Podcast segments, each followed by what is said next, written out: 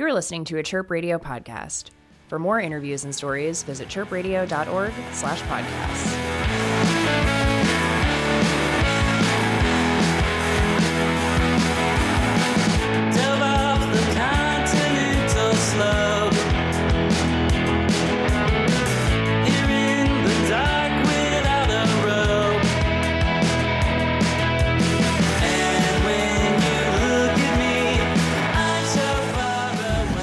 This is Mick, and you're listening to the Chirp Podcast. I am here at Riot Fest with Surfer Blood, and we are about to talk about some of their influences and some of the bands that they are excited to see here at the festival today.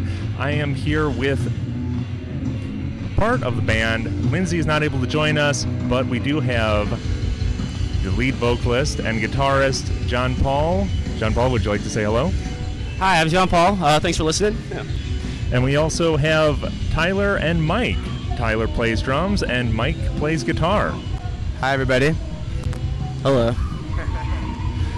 So yeah, um, you mentioned right before we started recording that this is not your first Riot Fest. That you also played 2013. That was right around when your pl- when uh, Pythons came out, and that was sort of a divergence for your sound, right? People had, were expecting you to be more of uh, a surf rock band through and through, but Python sort of threw a curveball into the mix for some fans. Um, can you like? Would you mind reflecting a little bit on the response to Pythons? Because I remember it being somewhat of a controversial album when it first came out.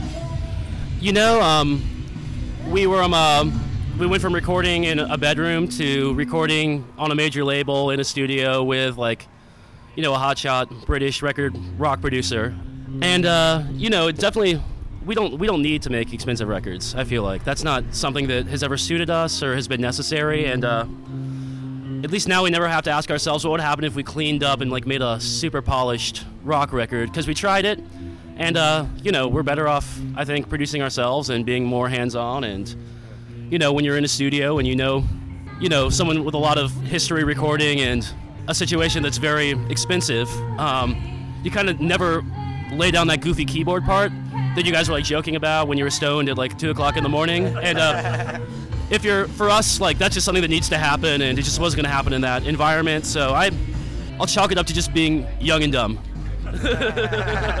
Well, some some great music comes from people just being young and you know um, willing to experiment, right?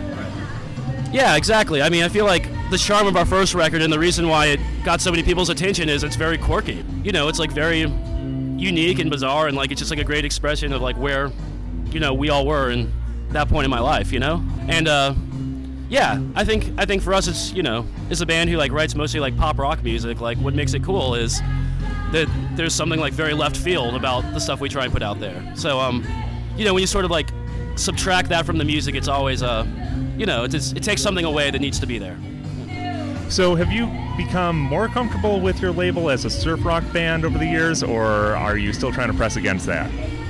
I've always thought that it was sort of um, um just getting lumped into like a category of like things that are going on. So you know, music journalists want to talk as if there's um um like some like scene or like greater movement going on when in fact just a bunch of people in their houses like making records. You know, we we take a lot of inspiration from surf rock stuff. I like how amateurish it is. I like that there's you know, a lot of it's very poorly recorded, and it's um, um and it's like you know, sort of um, um like troglodyte music. You know what I mean? Yeah.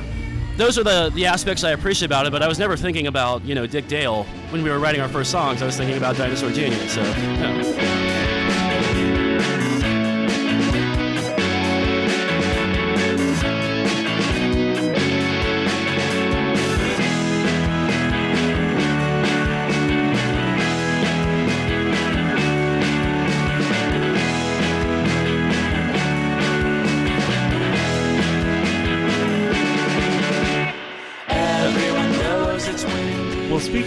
Speaking of some influences for your music, uh, something that some people may not realize is that one of your first big hits, Swim, was influenced by Andrew W.K., and there's a little bit of a story there. Am I correct? Yeah, absolutely. Um, I've always liked Andrew WK. I like how relentlessly positive he is. Um, I love the energy, and when I was young, I was like really attracted to that.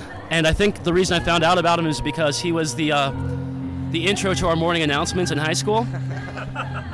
you know, they um, um, we went to an art school, so like although like it was you know it was a pretty yeah it was, it was a liberal environment. There's like a lot of talented people, so they made slick intros to everything. There'd be like a 30 second thing that was like hyper edited and like you know like production quality was very high, and then they'd read you like the the menu items on the cafeteria lunch menu, and they do like another intro. So so from um for like one marking period, he was uh the intro to it, and I kind of lifted a riff from that song in Swim, and uh yeah, the rest is history, I guess. Has Andrew WK um, confronted you about lifting that rift yet? I don't think he cares. Um,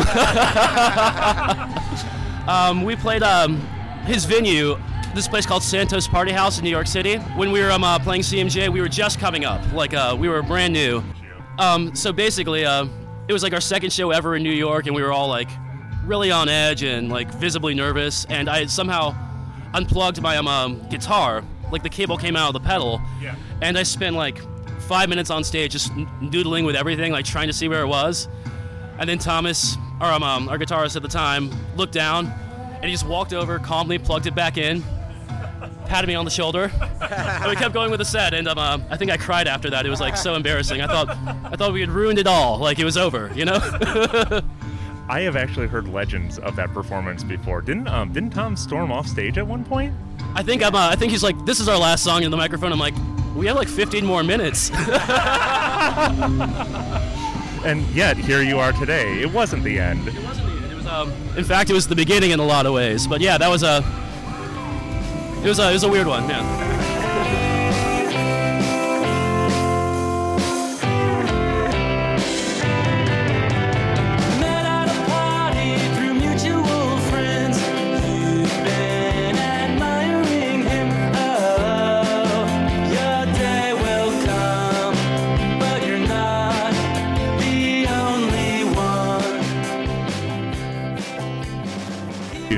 Such a fantastic group of musicians here today. Um, who is everybody excited to see? Who has everybody seen? What has been the best set of Riot Fest besides besides Surfer Blood set yesterday afternoon? That was, uh, that was obviously the highlight of the whole festival. Um, but um, Slayer was a highlight. I'm really excited to see Patti Smith and um, uh, Bikini Kill today. I'm excited to see Guided by Voices. We've done a lot of touring with them, and those are our, our good friends. Even though they're um, uh, much older than us, like a lot of lot of influence there. Oh man, I loved Cursive yesterday. They were right after us on the Riot stage, and uh, I mean the Rise stage, and we've been fans of Cursive since we were little things. So that was like full circle. Um, and then also really enjoyed uh, Wu Tang Clan last night. Oh yeah. Yeah, it was like a wild card and the best kind. Yeah, and they played 36 chambers, uh, the ent- in its entirety, which is pretty impressive. What an opportunity! Can't Yeah. believe I got to see that. Um, how about uh, Tyler and Mike? You guys have been kind of quiet. Uh, I'm excited to see Ween um, and bands we've seen. bands we've seen. Uh, Yeah. I like Cherry Glazerr. Hot Snakes was awesome. Yeah. Yeah, yeah. Saw them on Friday. Uh, Bloc Party was was was pretty sweet. Um, we saw them last night. Oh, you went to uh, Bloc Party instead of Slayer. Uh, we kind of did both. We just ran around as fast as we could to everything we could. We kind of split up. Some of us stayed at Wu Tang, some stayed at Slayer. Um, but uh, yeah, it was hard to kind of catch it all. But we kind of caught snippets, little samples of everyone. But they're pretty good. That was uh, a great performance by them as well. So. Yeah, they, there is just so much great music to enjoy here at Riot Fest. It's almost a shame that um, that they have so many stages. It's yeah, we're really spoiled for choice. Um, so, you guys are just um, you know you're just about to embark on a tour uh, in support of uh, Hourly Haunts, correct? Yes, yeah, it's a, our new EP. It's on a 10 inch, which is perfect because it's everyone's um, uh, record bin next to the 7 inches, but before the um, uh, the full 12 inches. So uh, their hands are going to gravitate towards it all the time. I think that's a really good thing. I think more people should do 10 inches. It's uh, overlooked format for sure. So your um, your in between releases, your EPs and your 10 inches tend to be um, sort of sampler platters, ways of you know sort of trying out different sounds for your LP. Um, Tarot Classics really hinted at some interesting directions uh, for Pythons, and I really enjoyed how that sort of paid off. Um, what did you include on the EP hourly haunts that uh, is going to maybe be fleshed out more on the LP that's going to be released uh, or released in 2020? Well, I'm um, you know, to be honest, these are the songs that didn't make the cut for the LP. Oh. So the LP is going to be it's going to be great, but it's um, uh, you know, it's a great snapshot in time of like where we were, like in terms of production, in terms of like aesthetic influence and evolution. Uh, I think you'll be surprised how similar the similar the sound actually is when the LP comes out. Um, I would say uh, the LP will have uh, more like just shorter, faster. Wouldn't you say like uh, kind of just little? yeah, there's some there's some classic pop punk in there, some great Yeah. noise collages, Oh, nice, some nice. some loops, some pedal, um, uh, stuff. Criminal. and a very, very um, um serious and epic song about my father. So that's that's gonna be good. Yeah. Okay, yeah. Um, all stuff that Chirp fans are into, um, including uh, discussions of family, because we are a community radio station, and uh, you know we all have families that we love, and yeah, yeah. You know, you can um, um you can pick your bandmates, but you can't pick your family. That's what I'm saying. Uh, well, thank you so much for your time today, guys. I think that's um, I think that's a wrap. Uh, this has been Mick talking with Surfer Blood here at Riot Fest 2019. Thank you so much for joining me today, guys. Really appreciate it. Thanks for having us. Thank you guys. Thanks. Great to meet you. All right, take care.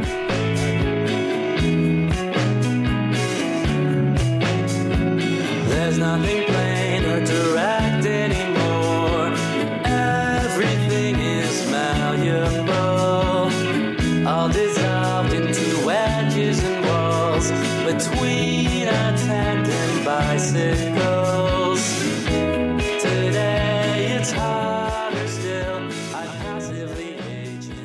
find this and other interviews at chirpradio.org slash podcasts. Chirp Radio. Hear what's next.